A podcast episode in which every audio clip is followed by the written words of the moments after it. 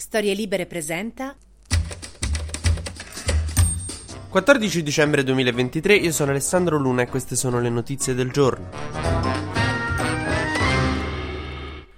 Ieri per Giorgia Meloni è stata una giornata no, proprio sai quelle giornate che va tutto storto, che puoi solo tornare a casa e guardare Castle sotto le coperte piangendo. Allora, ieri era il secondo giorno di Meloni nelle Camere, l'altro ieri era andata alla Camera dei Deputati, ieri è andata al Senato in vista del Consiglio Europeo, prima insomma si usa che il Presidente del Consiglio vada alle Camere a riferire cosa dirà il Consiglio Europeo. Come mia mamma con me prima di andare ai colloqui con i professori. Allora io gli dico che te ti impegni, che nonna sta poco bene sto periodo e non ha avuto tempo di fare i compiti. Insomma ci si mette d'accordo d'accordo su che scuse appicciare in Europa. E però è nata una discussione terrificante sul MES. Il tra... ah, vabbè, adesso ve lo rispiego sei volte perché ve l'ho spiegato ogni giorno questa settimana. E però se uno sente il podcast per la prima volta dice che questo dà per scontato le cose e non mi ascolta più. Allora, brevissimo. Il MES è il meccanismo europeo di stabilità, una roba che si attiva se un paese va a zampe all'aria, se insomma esplodiamo economicamente lo possiamo usare, dobbiamo fare delle riforme terrificanti, proprio lasciare la gente per strada, però non falliamo proprio completamente come paese. Questo è un meccanismo appunto d'emergenza che sta là, esiste, c'è stata una modifica per cui adesso va ratificata sta modifica, delle tecnicalità proprio, insomma, però il governo Meloni non lo vuole votare e rinvia la discussione in Parlamento sempre più volte, più volte, più volte, è un anno che ce lo tiriamo dietro, un anno che rinviano sto discorso come io rinvio quello con mia madre di quando esci da sta casa. E insomma, adesso io ve lascio perdere i particolari perché magari non vi interessano, però ha sventolato in aula un foglio accusando Giuseppe Conte, no? leader del Movimento 5 Stelle, ex presidente del Consiglio, di averci impegnato lui a ratificare sto MES MES e dice questo foglio dimostra che Conte ci ha impegnati a firmare la ratifica del MES quando era già dimissionario, quando si era già dimesso da Presidente del Consiglio, quindi l'ha fatto di nascosto agli italiani e via dicendo.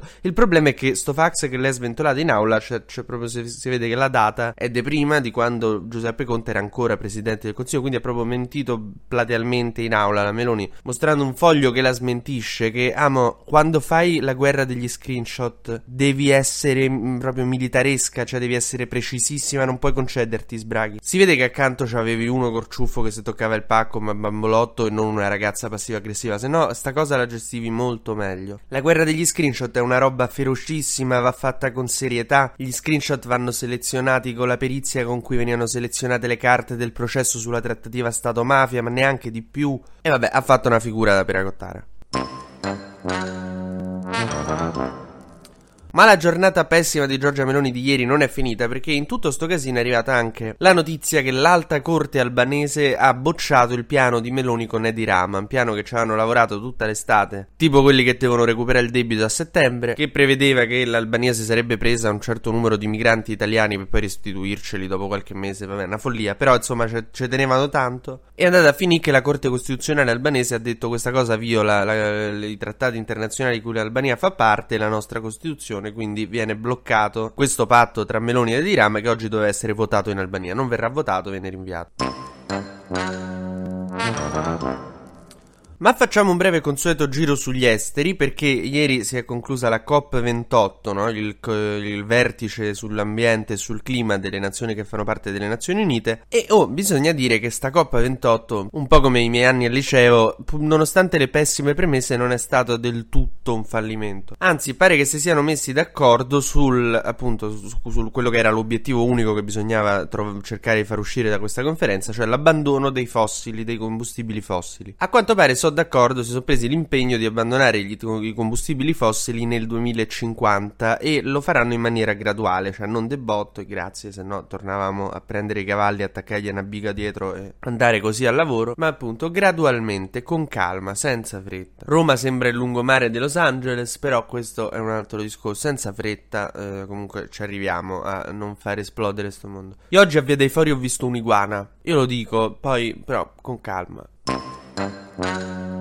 Música Ora, vi ricordate che ieri vi avevo parlato delle parole sacrosante di Biden in cui accusava Netanyahu di non volere una soluzione a due stati e di star conducendo una guerra impopolare, ma insomma fosse quello il problema, però sì, diciamo impopolare, che danneggerà soltanto Israele? Ecco, allora Netanyahu naturalmente ha accettato queste critiche con la serenità con cui Morgan accettava la presenza di Fedez come giudice X Factor insieme a lui. Ha detto le pressioni non ci fermeranno, le pressioni dell'unico amico che ti è rimasto che magari se ti dice che stai sgravando può essere una buona idea ascoltare ascoltarlo. Nel frattempo Israele continua ad asserragliare Khan Yunis, la città al sud di Gaza. Hanno iniziato ad allagare i tunnel, a pompare l'acqua del mare nei tunnel per stanare i miliziani di Hamas. Per chi fosse preoccupato, insomma, da quello che sembra, Hamas non permette ai civili di entrare nei tunnel. Quella è una struttura esclusivamente a disposizione del, de, delle milizie di Hamas. L'unico problema è che in questi tunnel ci potrebbero stare gli ostaggi o potrebbero esserci dei civili in, caso, insomma, in maniera del tutto eccezionale. Mentre chiudiamo con la notizia più seria di tutte, che è anche la più tragica. No? Abbiamo appena parlato di Israele, voi direte non c'è nulla di più tragico. C'è di, tra- c'è di più tragico. Io so che ieri anche voi siete stati raggiunti da una notizia che aveva fatto un po' sperare, sognare tutti quanti. Dopo il documentario su Hilary Blasi, si era parlato di un docufilm con Marta Fascina su Silvio Berlusconi. Ecco, è arrivata la smentita. Marta Fascina, nessun docufilm su di me e Berlusconi. Mi dispiace. Spero che riuscirete comunque a trovare la forza di andare avanti. Anche se io aspetto quello di Gianbruno. TG Luna torna domani mattina, sempre tra le 12 e le 13, su storielibere.fm.